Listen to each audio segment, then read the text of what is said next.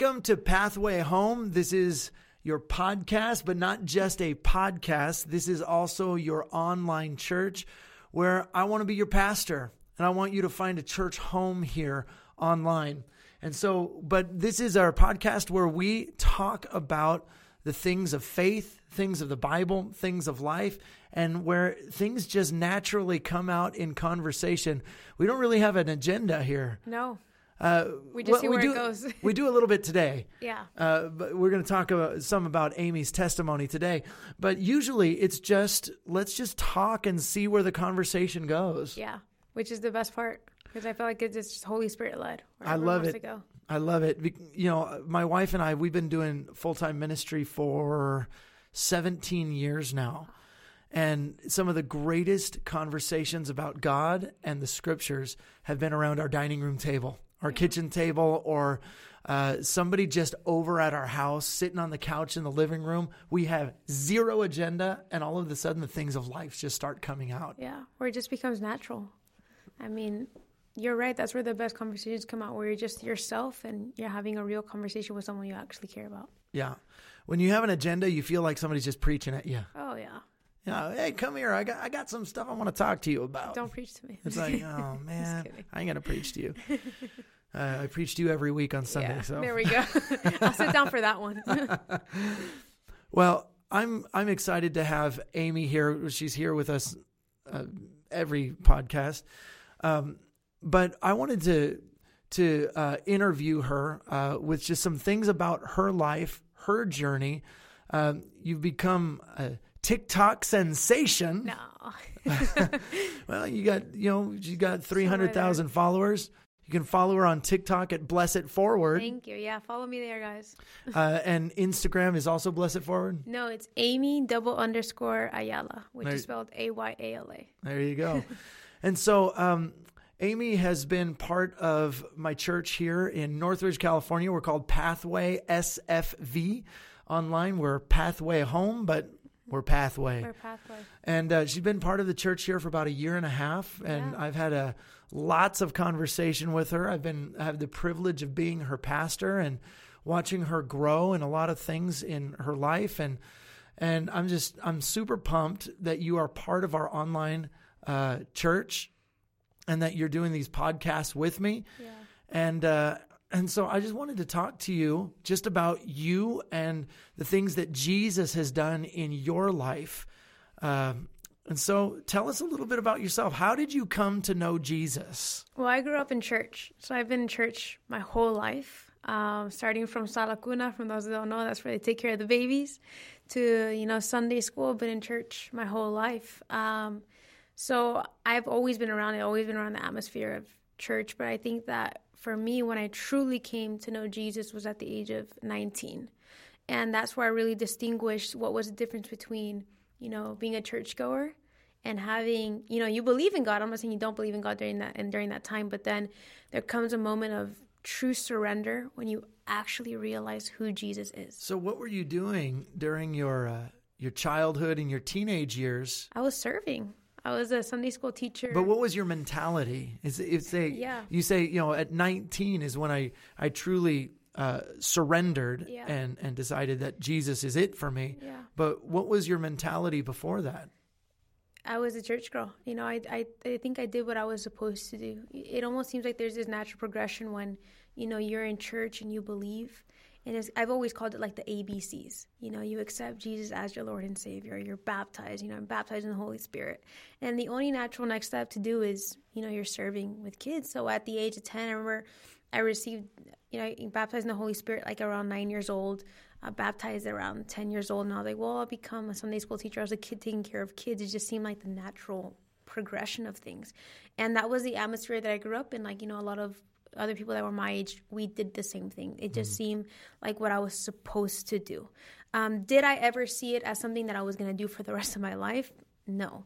Did I see it as something that, you know, that I wanted to do? Probably not. It, it just seemed like this is what I should be doing and this is the right step.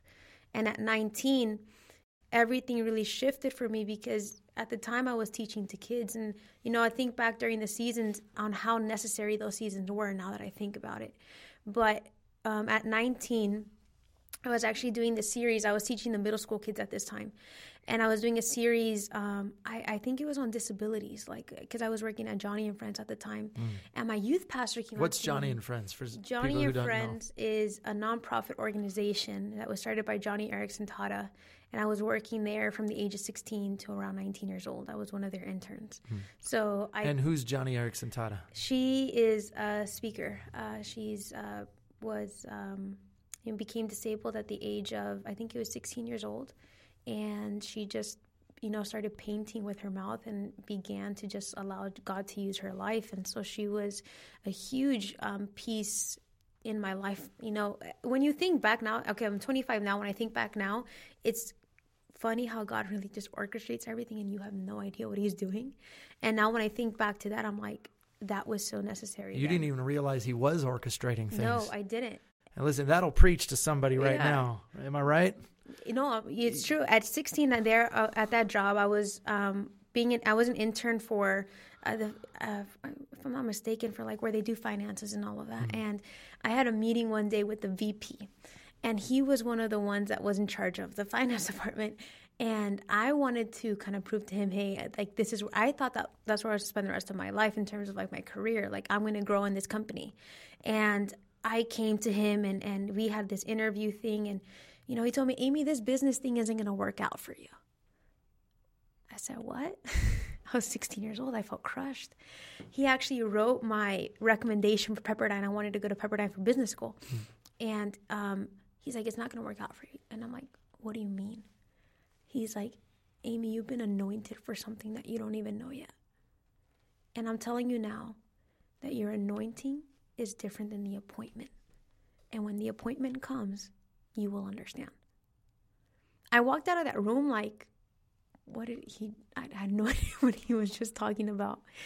And it was during that time that God really started like just placing things and I started seeing things. And my youth pastor that day was doing, you know, that little seminar thing with the kids.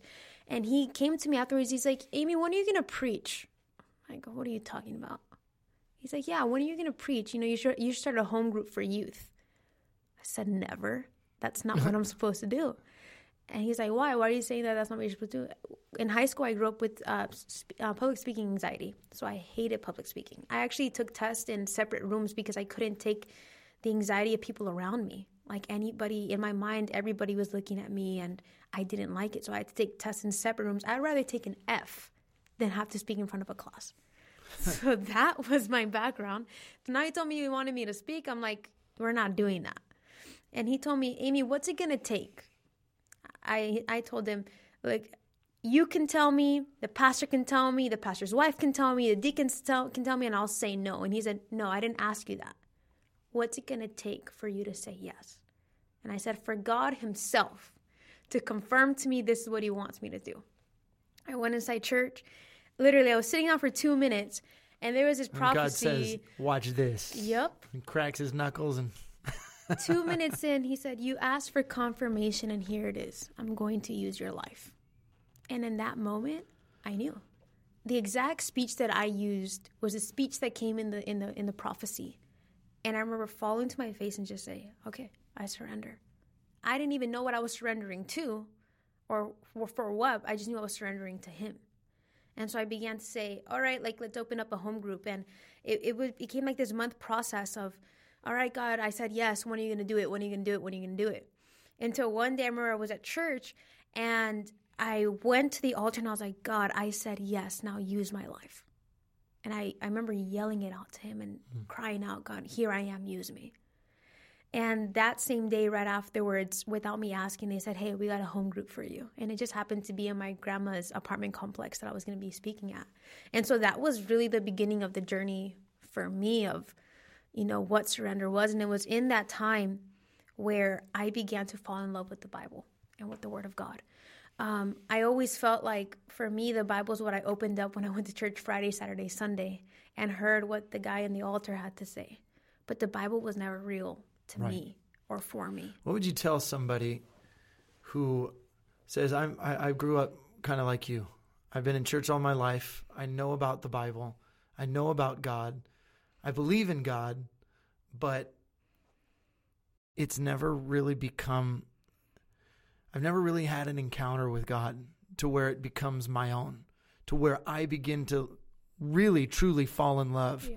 With God for myself because I know him. What would you tell somebody like that? that we have to get along with God. I think that, you know, at least for myself, a lot of my faith came because I went to church. But my faith was not based on me knowing who God was.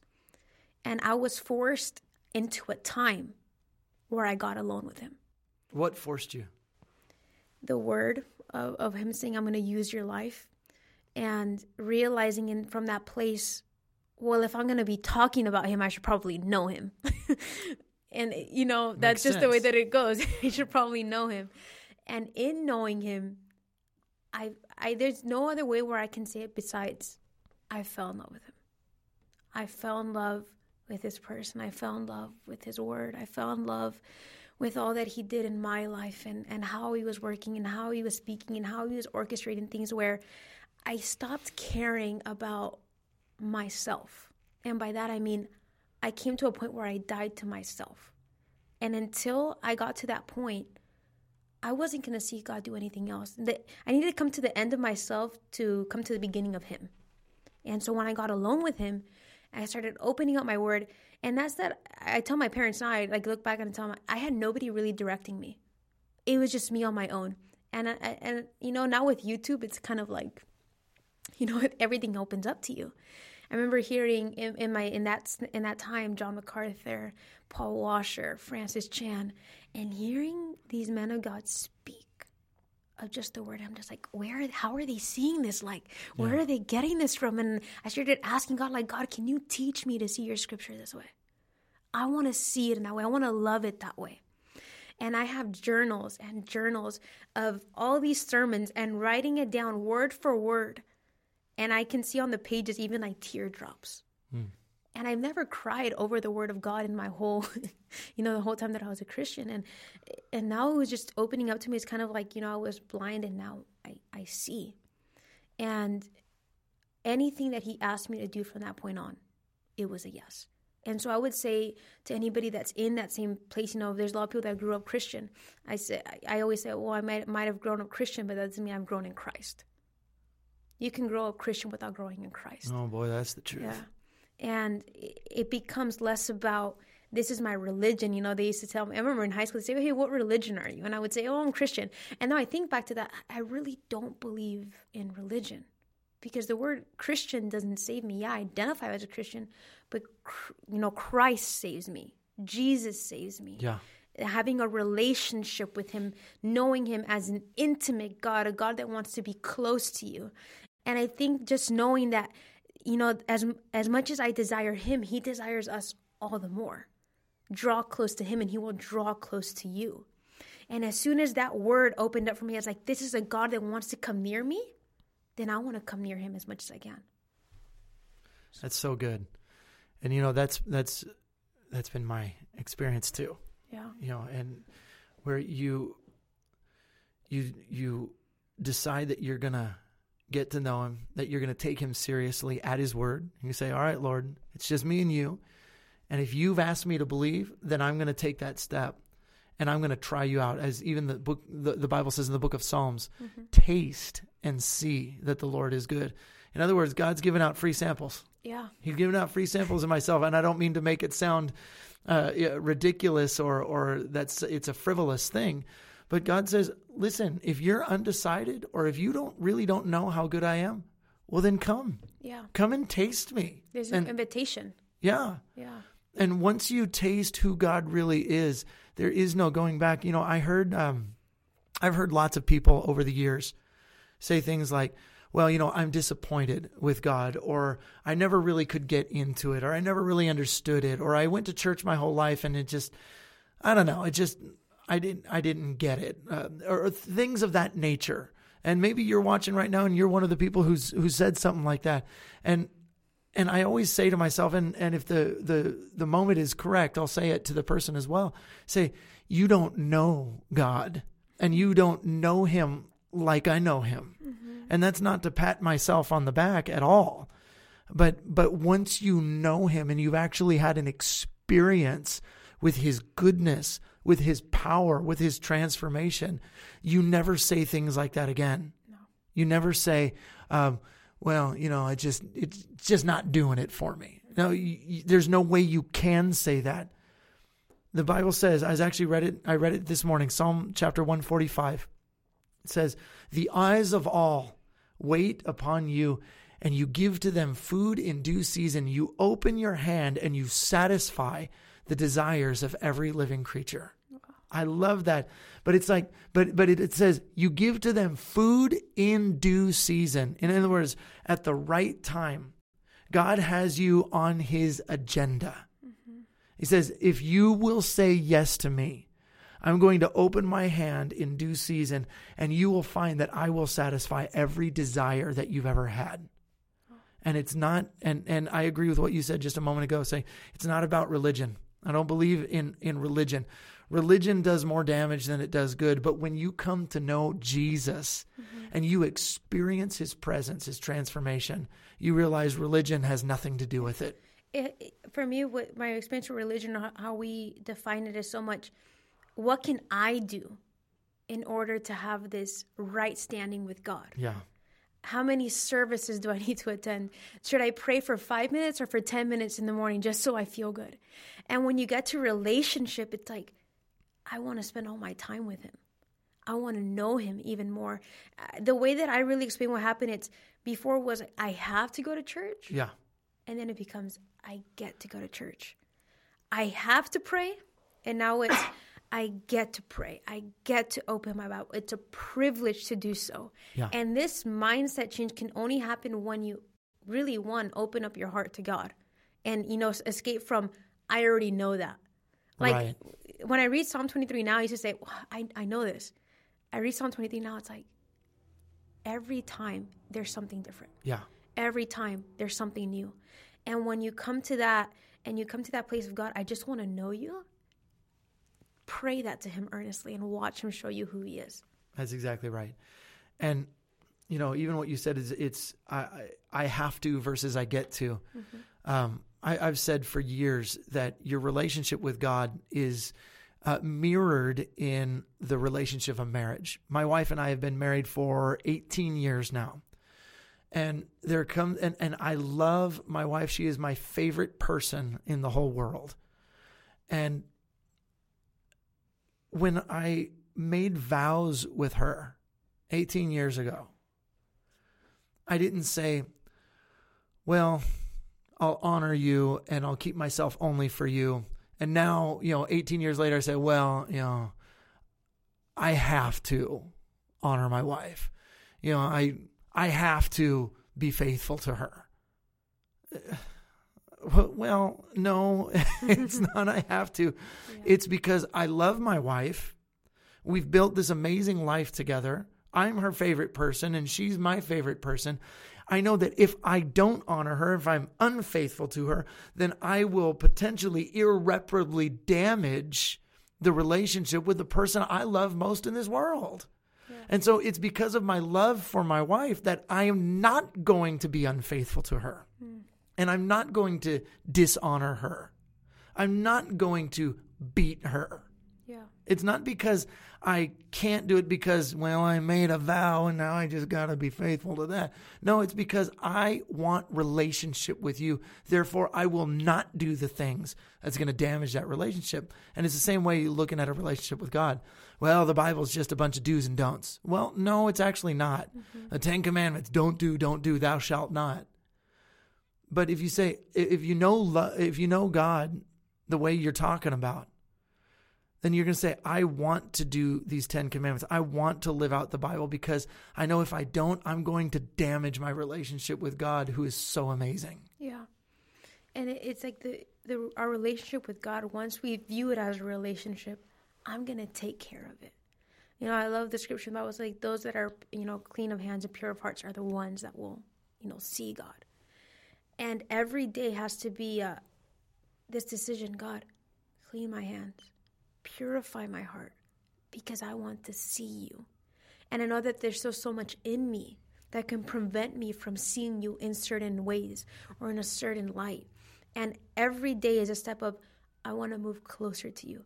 I can't look at my relationship with God now and say, I've got it. No, I want more. And that's why I love even, you know, um, the story of Moses. After, you know, the Bible says that he spoke to Moses face to face as a man would speak to his friend. I always thought the scripture said, that's all I would want. God, I want to speak to you face to face. Yeah. A few verses later, what do you hear Moses say? Show me your glory. And I've always been stunned that that comes afterwards, meaning Moses was still hungry for more. And it really teaches you it doesn't matter how long you've been a Christian, you'll never fully know God. There's something always to learn about Him yeah. and to know about Him and to grow in Him. And so my relationship with God has really been that where it's been, God, show me your glory. I want to see it displayed around me, in me, and through me. I want to know you in that way. That's so good. And what Moses also said, he said, uh, Show me your glory so that I may serve you better. Mm. It, oh my gosh, that God, that God shows him face to face and speaks with him as a friend. He says, Show me your glory because I want to serve you better. Wow. And we're talking about stinking Moses, man. the guy who saw God in a burning bush and saw God on the mountain and saw the Red Sea open and saw all the miracles that happened in Egypt and and the undeniable presence of God. And he says, Lord, I still I, I need to serve you better. And if that was true for the guy who spoke to God face to face as a friend, well then that's certainly true for all of us. Yeah. so once you decided at 19 years old that Jesus is it for me, I surrender all. What is what are the things that began to happen in your life? You talked about you fell in love with God, you fell in love with His Word, but what did you start seeing uh, happen in your mind, your heart, your life around you? Yeah. Doors opening for you.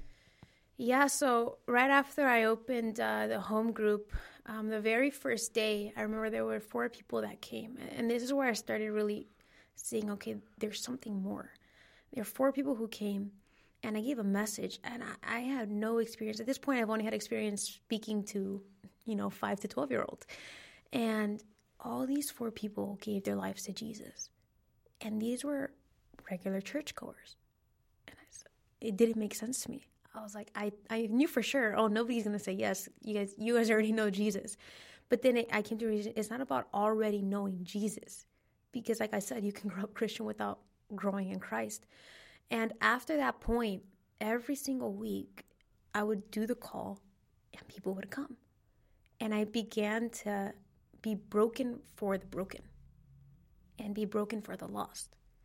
And I really, you know, God really started giving me a heart for evangelism and to see people saved. And I remember one day in specific, I was probably a month into this home group. Um, I gave a message and I talked about eternity. And I talked about time, how time is not ours. And whether you're a believer or not a believer, what I'm about to say is true. I can't guarantee you life. I can't guarantee you tomorrow. I can't guarantee these next five minutes. I can't guarantee you next year. And I think that 2020 even more showed us we do not own time. The moment that we have is a gift from God. And that day, you know, something happened in my family where I had an estranged cousin. He actually was killed at, in a, a car ran him over. And that was the very same night that I spoke those words at that group. And I woke up the next morning to that news, and that shaped my life from that point on. That had to happen. I wasn't close to him by no means, but then every person, I was at my college campus, and now every person that I saw now became him. Hmm. Because although I was speaking in a group about God, I, I never told him. And so I started seeing every person like, I don't know if I'm ever going to see them again. So, what am I going to do with this moment that I have right here? So, I actually started leaving class to go to the parking lots to go talk about Jesus hmm. in the drop off zones and in you know in the parking lots handing out flyers to my home group and making that the starter conversation and this was for about a week. And, and then I, I really came to this place of, I can't do this anymore. I was in class, I was in my economics classroom remember they were drawing a graph, and I looked at it and I was like, this isn't meant for me anymore. I, I knew yeah. I'm not supposed to be here. And so I actually dropped out of, you know, at that point, and I was like, oh, you know, the most natural thing I did was well, I guess I'll go to call, I'll go to Bible college. I, I guess that makes sense. Like that's more Christian, I guess. I actually went in as an English major. So I, at to this point, I still had no intentions to pursue Bible. Right. I was like, I'll release, I'll, I'll, I'll release a book. Like that'll be my plan. And about a month in, my counselor called me in and he told me, "You are not an English major." I said, "Okay, well, what am I?" He's like, "You need to be a Bible major." I said, "Okay, if that's what you say." Like it wasn't even me forcing it or moving my hand. It just, you know, started happening. And when I got there and they, you know, I got into the Bible, the Bible classes, I was like, "This is so much bigger than I thought." Hmm. And I felt even more in love with the word and the richness of it and, and the detail, how everything's connected, how nothing's accidental, how from Genesis to Revelation you'll see Jesus and how there's prophecy fulfilled. And I looked at it and I said, How could anybody deny God? And what am I doing with my life to show other people how real He is? And so I was I was in love with Bible college. I was like, okay, I'll, I'll do this. And then about a year and a half into Bible college, they called me into the counselor's office. They told me, hey, you no longer have FAFSA. Hmm. This was a private, you know, Bible college. Right. You no longer have FAFSA. And the same teacher that brought me in and told me you're a Bible major, he, he, he actually told me, hey, I know that you can't do your other classes, but I want you to do mine. So he actually let me be in his class for free. He's like, I'm going to save your work. And during this time, I was frustrated because I started telling God, God, you want me to speak. In this world today, we need a piece of paper that says we're good enough to speak your word. Right. I'm qualified to speak your word. I said, Now, what do you want me to do now? Because now to the world, I'm unqualified. And all I had was this one class that I was taking. About a week into me um, not being in school, I received a call because there was a, a kid that would go to my church that was now attending my old high school. And I kind of gave him some direction on, on how to start a Christian club. And the same teacher that was my sponsor, because I had a Christian club in high school, was the was the sponsor now. And he called me, "Hey, we're doing our first meeting. Can you come? Can you come speak?" I was like, "Well, I have nothing better to do. I'm not in class anymore." Right. So I went. Like this is gonna be one time. I remember I came in with Taco Bell. I started inviting kids. Um, I'm there. Yeah. Please, cheesy gordita come. crunch. You see, anything you bring food, they'll come. But only seven kids came. A few of my friends came with me, and I spoke about eternity again. In that same classroom that I used to be in, speaking probably you know three years ago, I was now speaking to these seven kids. I gave the call. All the kids were weeping, hmm. and they said, "I want to accept Jesus in my life." And in that moment, I knew there's nothing else I want to do. And from that point on to now, I've been a campus missionary. I was just sold out for high school campus missions, and that club of seven kids became a club of 450 kids hmm. meeting in a public high school campus Wow. in my old high school. It shouldn't have happened. It couldn't have happened, but God did it. And it came out of a place of disappointment and confusion, and God birthed this to happen. And, you know, a lot of stuff was happening in between, but it was just a, the way that I described it is that whole journey was just a journey of yes. I don't know what I was saying yes to. I was just going to show up and see what God does. You know, that's such a it's such a great way to live your life. That God is not looking for specifics, the specifics that we look for. Yeah. God, you know, we look for people with a degree. We look for people who are you know, rich and famous and good looking and super talented and they've got the degrees and they've got all the the recognitions necessary to uh, to do what they do. God only looks for people who say yes. And then after it's people who say yes, he looks for people who are humble. People who humbly just say yes and obey. Say, God, I don't even know what I'm doing. I don't even know why I'm doing it. All I know is that you've called me to do it.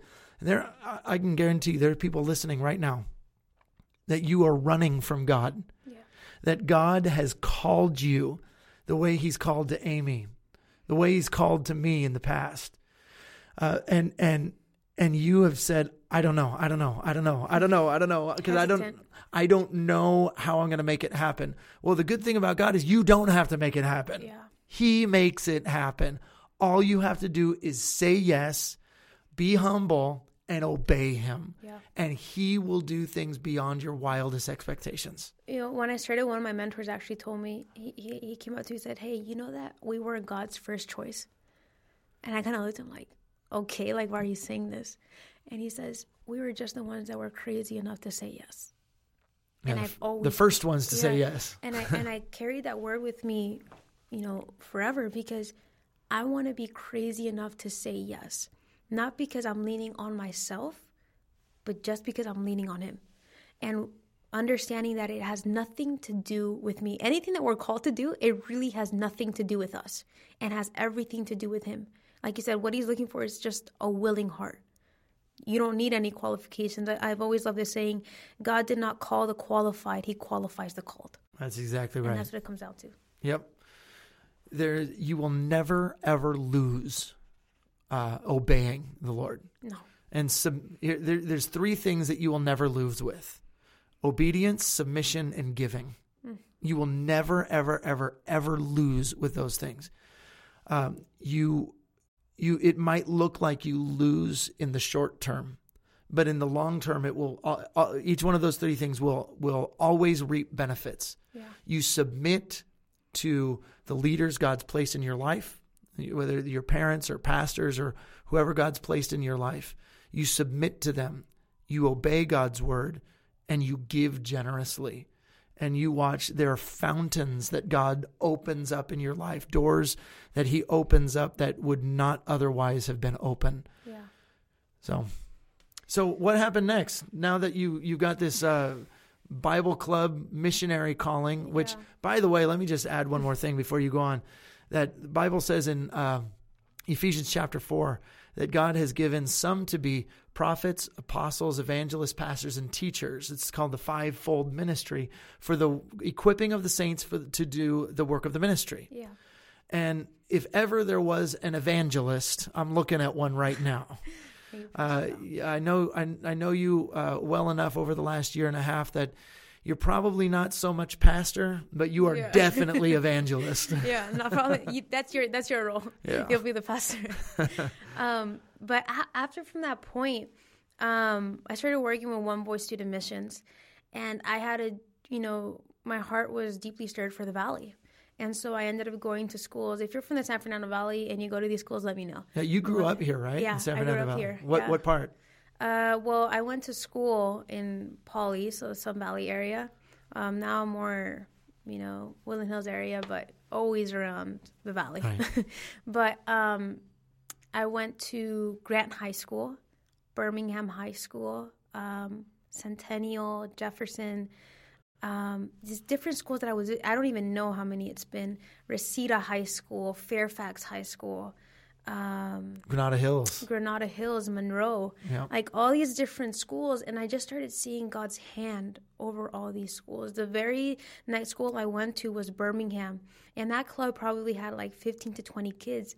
Within that year, we saw it grow to 275. And we were like, this is crazy. This shouldn't be happening. So what were you doing to cause it to grow? Pizza.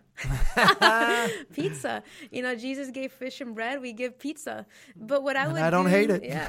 intentionally what I did was, you know, people have asked, okay, what's the secret of growing a, a, a campus? Well, the secret is that there's power in presence. A lot of these kids see absence in their lives and not nobody really showing up for them. If I can give them a year of consistently showing up on these two days, then I'm going to do it. And so what I started doing was one of the days that we call them, we call them donut days. So one day before club, I come with donuts. With no agenda, I'm not preaching. I'm just coming and I'm going to be like, hey, Abby, so how was your test yes- yesterday? How did it go? Right. Hey, how's your family? And giving them a donut. I remember one time at Birmingham High School, this kid comes up to me. He's never come to the club, but I always would go see him during donut days because he loved donuts. And I would bring him specifically the one that he wanted. He goes, Miss, I love when they call me Miss. He just goes, Miss, why do you come and bring me donuts if I don't go to your club? I said, Well, because I love you. He goes, You love me? I go, Yeah, because Jesus loves you. And he looked at me like, What? Like, this love didn't make sense. Like, Right. you're giving me something freely without me ever giving you something in return. And sometimes I can look in the form of a donut. And then when they would come to club, I would bring them in the first time saying, Hey, you know, what do you have to lose? One lunch, and then I give you pizza? Like, what do you have to lose? And I would preach for 10 to 12 minutes. And during those 10 to 12 minutes, if I could show you videos, everything was silent. Kids just listening. And they forget that they walked in for a slice of pizza. Right. They walk out with something so much greater. But I always decided I'm going to show up for them and I'm going to be there for them and I'm going to love them. And I want to do life with them. I want to know what they're going through. I want to know what they're facing. I want to show up for them more than a preaching. If they need something, I want to be able to offer that to them. So that became high school missions for me, just showing up for these kids and, and gaining a heart for that generation, knowing that imagine like the stories that they're going to come to. Where did you meet Jesus? I met him in my high school gym. I met him in my classroom. And now these kids have had a lasting effect on me, you know? Yeah. So from that point on, um, well, the last school that I was at was Monroe High School. Um, and so this has been the last four years. This would have been my fifth year as a high school missionary. And during this time, you know, I also launched um, Upper Room, which was the young adults ministry, which is actually how I came and, you know, I met you. Um, so Upper You Room. You met me when I was here for two days. one day. One day. One day. You No, it wasn't the day I got here. you came. You were inaugurated on a Sunday. I came on Monday. Right. The very next day. And and so yeah, so I guess two days, but I always consider it as one day. But I had such a burden to come into the church. I so upper room had you know we were looking for a place to rent out. It had been we probably had it for a year. We are looking for a church literally down the street from here, um, from the, where Pathway is at. There was a church that already told me yes. And then I had been looking for it for like two weeks, just looking for a place. And I had a few places that said yes. And I, I just kept driving past this random church. And I had never noticed it before. Like before I was here, I was down the street. Most people didn't notice it before. Didn't notice it. It was just there. And I kept thinking, thinking like there, there's a reason, you know, that I need to go. So after the church had told me yes, I drove back and I had called a few times to the church and nobody answered. Like nobody answered here because I guess it was transition mode and nobody was here yet. And I was like, hey, you know what? I'm just gonna go. I'm gonna go see what happens. So I park in front of the church, and then who I now know is your wife. She she you know she sees me and I go, I need to talk to somebody about renting a room. Like I don't know if there's a room available. I have like a young adults ministry, and she's like, oh yeah yeah, like my husband's a pastor and you're praying. And then she's like, you want to come back later? You want to wait? I said, no, I'm waiting. And so I sat on the bench while you were inside the church praying, and I have a video actually of when I'm just sitting there and taking a video of what it looked like. And I felt this extreme amount of peace like, oh, something's going to happen here. Hmm. I knew I wasn't supposed to leave. And you were in there a while praying. I knew I wasn't supposed to leave. Like I, I, I was to wait. And then when you came out and we, you know, we had the meeting, my, my plan was I'm going to ask him, can I rent a room? And I remember that conversation that we had probably lasted like over an hour. No, it was like three hours. and we were talking about, you know, the things of God. Yeah. And at the end of that conversation, you asked me, Can I be your pastor? And I had never heard that before. At that point in my life, I kind of felt a burden to the church. She thinks too big. Um, her ambition is too out there. Um, she's just a girl. I was very struggling so much with like women in ministry. What's my role? And I felt like I, at that point, I, I was unchurched for two years. I wasn't attending church.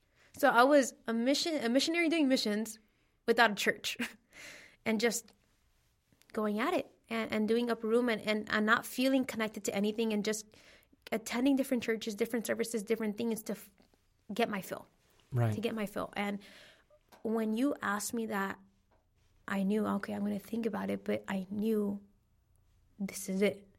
Like something in me was like, it's time to settle down. This is where you're supposed to be. Yeah. And I mean, I've been here since then. Yeah. so that's been the story. Well, it's been amazing to watch you, uh, to watch you grow into the things that that uh, God has called you to do, and it's it's, you know, speaking as a pastor, uh, it's it's so, um, what's the word I'm looking for? It's so rewarding and fulfilling to watch people that God brings into your church and that you have a hand in their life to help release them to become everything God's made them to be. Yeah. And you know, God didn't call me to go to the high schools. That's that's not what he's asked me to do. He's asked me to do other things. And there's no one person in the world that is called to do everything. There's only one Savior of the world, and it ain't me, and it ain't you. It's Jesus. But we, as the body of Christ, each have our role to play. We have our, our part in uh, in in the church, in His body, that He's asked me to do things that He's not asked you to do, and He's asked you to do things He's not asked me to do. But He has asked me to pastor a church. He brought you to this church, and so it's my job to say, how can I equip you? How can I help you? How can I release you to become everything God wants you to be? That's part yeah. of my job. And the way that at that moment you just open the doors. And I actually asked you, all right, so what's the rent? You said, what are you talking about? Like, you're going to use the room for ministry. I said, okay. Like, it didn't, these things didn't make sense to me because I never knew a church to be willing, open, and okay with people having giftings. And as I leaned into, you know, being a part of the church, I was like, this is what it's about. Because if we really call ourselves the body and all of us have functions, then we should function in our functions. Absolutely. And somebody has to release them into what they're called to do. And so that journey of coming back to church after growing up in church for so long and being away from the church, that was one thing that hurt me in that walk. Yeah. Um, and one thing that called me to evangelism, where I was really open now to the people who are coming to Upper Room, a lot of us, um, including myself, were people who were in church and now felt disconnected. Yeah. And so, what do you do with those that feel disconnected? Well, you open up a home for them. And we do community together. We seek together, knowing where two or three are, you know, and they agree on one thing, God will do that very thing. Yeah. And what our hearts were set on, even what's called upper room, the presence of God opening ourselves up to the presence of God. And so being here, you know, doing the high schools, doing upper room, being a part of the church just started this healing process. And, you know, that's where we find ourselves now where we're doing these podcasts and, you know, even high school missions because of COVID, it's completely different now, but, you know, it's still a journey of saying yes. Yeah. Well, you know, if, if, if my my job is to be the pinky of the bo- of the body of Christ, and uh, and God sends other fingers and other arms and noses, eyes and mouths and ears, and the little pinky over here gets all self conscious and says, "I don't. Well, you're a burden to me, and you think too big, and you want to do too many things, and well, then then the body of Christ never becomes bigger than the little pinky. Yeah. And but you know, if somebody's a nose, and let them be a nose. Mm. If somebody's a, a hand, let them be a hand. If they're an yeah. arm, let them be an arm. And don't eh, stifle. No, don't and stifle. and and realize that God has gifted people to do things that He has asked them to do. Yeah. And so uh, uh, that's part of the job of a pastor is to realize whom God has brought into your church so that you can help grow them to successfully be and be released to be everything God wants them to be. Yeah. And, you know, I think that that's where a lot of the frustration comes um, with church.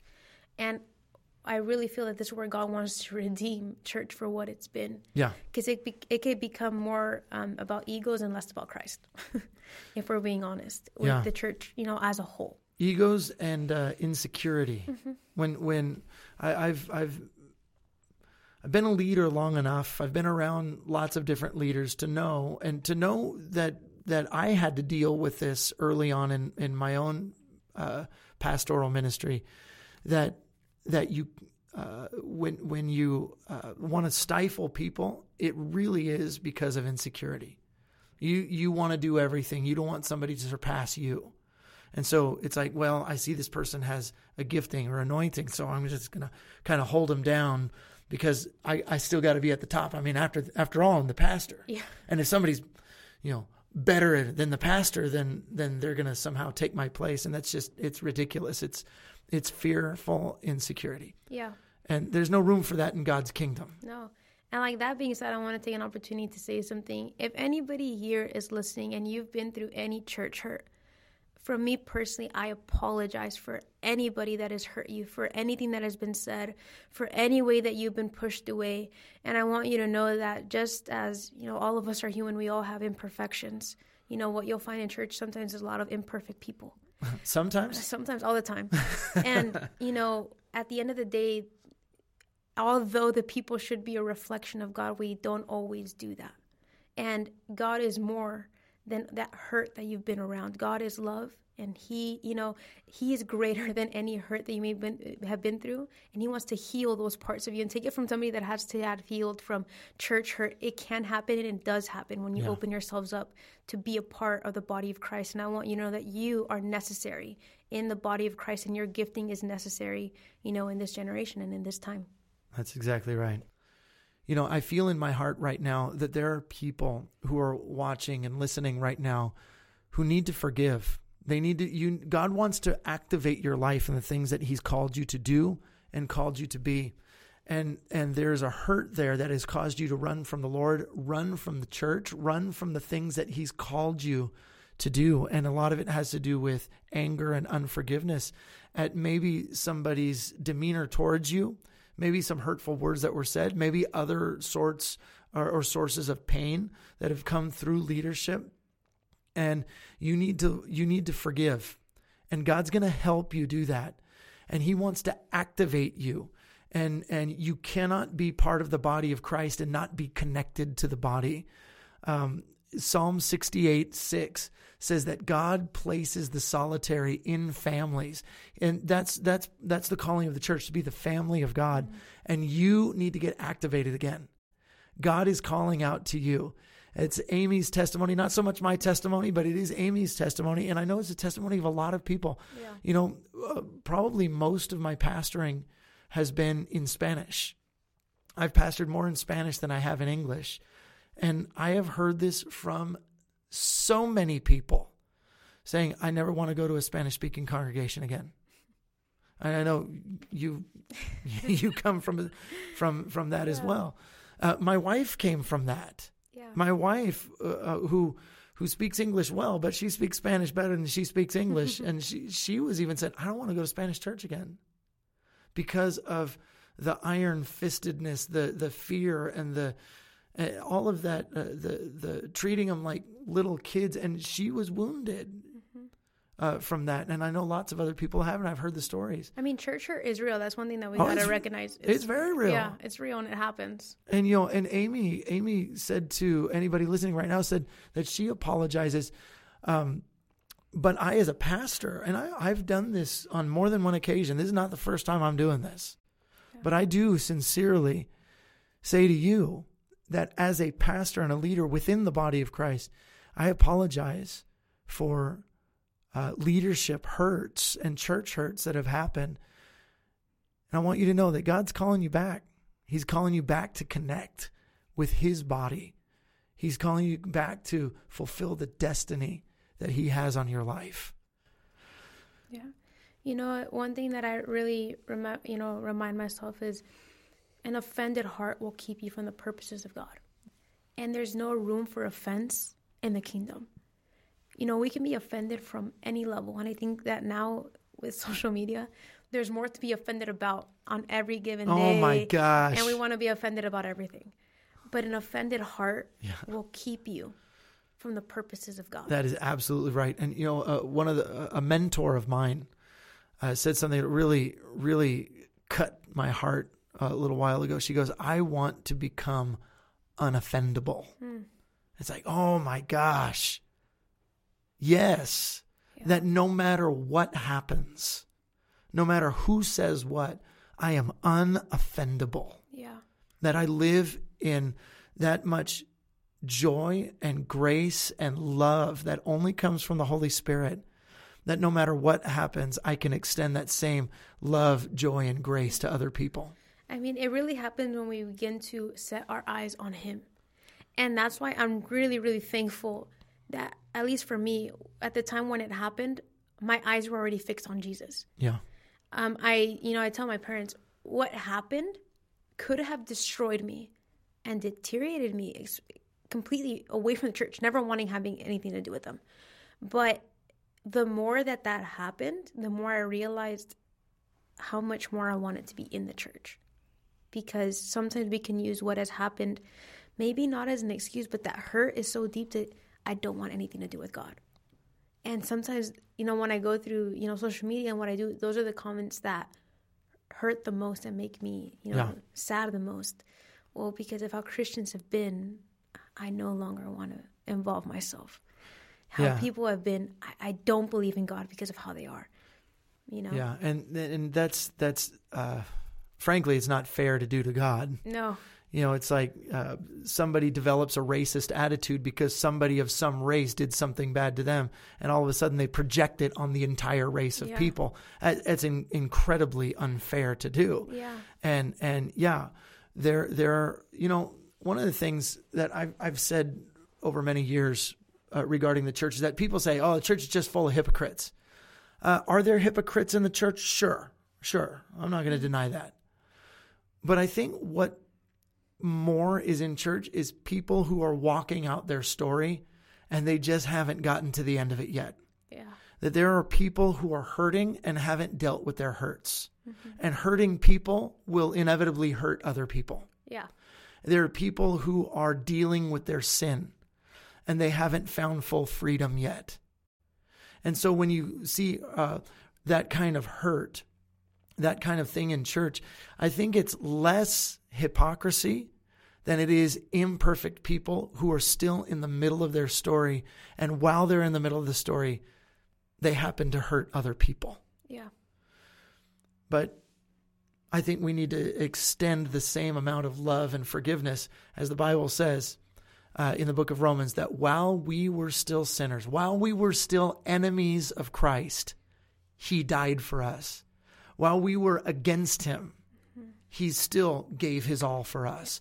And that is the example, as Philippians chapter 2 says, let this same mentality be in you that was in Christ Jesus. You know, and Jesus, like you said, he exemplifies it the way that I've always thought about it is even with like Peter. Peter completely denied Jesus. Yeah. And I love how I, I think it's in Luke. If I'm not if mistaken, I think it's I'm probably I think it's Luke. But he denies him three times, and at the end of the book, he says Peter three times like, "Do you love me? Do you love me? Do you love me?" And I've always seen that comparison of here's three errors, and for every error, here's the redemption. Mm-hmm. And I think that if we're really modeling that's the book of John. Christ, is it John? Okay, it's John. If if we're really following the example of Jesus, and we're saying that, then there also needs to be you know forgiveness that we extend as well. Because if we become like you you know, the person that said, "I want to be unoffendable," a person that's unoffendable is not limited to people's opinions. It's not limited to people's assumptions, but they're now released into their calling of who you know God has set them to be and who God called them to be. Mm-hmm. And that's a beautiful thing to walk in. To know, hey, I don't know what God is leading me to or where He's taking me, but it doesn't. I, I'm not going to carry any baggage with me. I'm just going to show love as we go along. Yeah. It's a beautiful thing to walk in. It is, and it's something of the transformation that only the Holy Spirit can give you. Yeah. And so, Amy, I want you to pray for for people right now, for people who uh, have some church hurt, uh, people who need to get back on the right track with Jesus, people who need to forgive, people who need to stop running from their calling and from their destiny, Yeah. And people who need to come to know Jesus, who are just happened upon this podcast right now. Let's pray. Do it. Father, we just come before you right now, God, just asking that you would come and meet us. God, you know who this person who is listening, who they are, where they are, what they're going through, what they've been through. And God, we know that you are greater than all of those things. And we know that you are calling them to a higher place. So, Father, where there's any, Father, any offense or anything that has them, Father, caged in because of hurt or because of judgment, whatever it is, God, I ask that you would release them from that place. Yeah. God, that you would teach us to forgive the way that you forgive us. That you would teach us to love the way that you love us. Father, we recognize that, yeah, maybe there may have been mistakes that have been made. But Father, you came to heal us, God, not just from, um, you know, physical sickness, but even our heart. things within our hearts, God, things emotionally that drag us down. So, God, I ask that you come and heal any wounds, Father, that have been done to them, Father, mentally, emotionally, whatever it is, Father. Any wounds from the past, God, come and heal that and come and cover that so we can know you better and we can be in your will, following your purposes. God, I pray for anybody that you have placed a calling over, Father, that they would respond with a yes today. Not withholding anything, but giving you everything, giving you our hearts, our minds, our souls, Father, knowing all that we are belongs to you. Father, may we know that we are not, we're not in a place anymore to say no. How could we say no when you said yes? So, Father, we ask that you would come and activate anything that, that is within us and that we would follow your will. Not our desires, but your will. Father, let your will be done in their lives. God, raise preachers, raise evangelists, raise missionaries, raise pastors. God, raise lovers of yourself, God, that would display you fully to this world. God, I ask that you would protect them, that you would cover them, that you would guide them, and that you would bless them. And we pray this in Jesus' name. And we say, Amen. Amen. Thank you for being here, Amy. Thanks for sharing about your life Thank and your you, testimony, what God's it. done in you. It's uh, it's a pleasure, and we will see. Well, you hear next podcast because Yeah. you hear every podcast. We'll So, see you guys soon. God bless you. Remember, you can join us on pwh.tv for uh, all of our online campus stuff. God bless you. We'll see you next time. Bye, guys.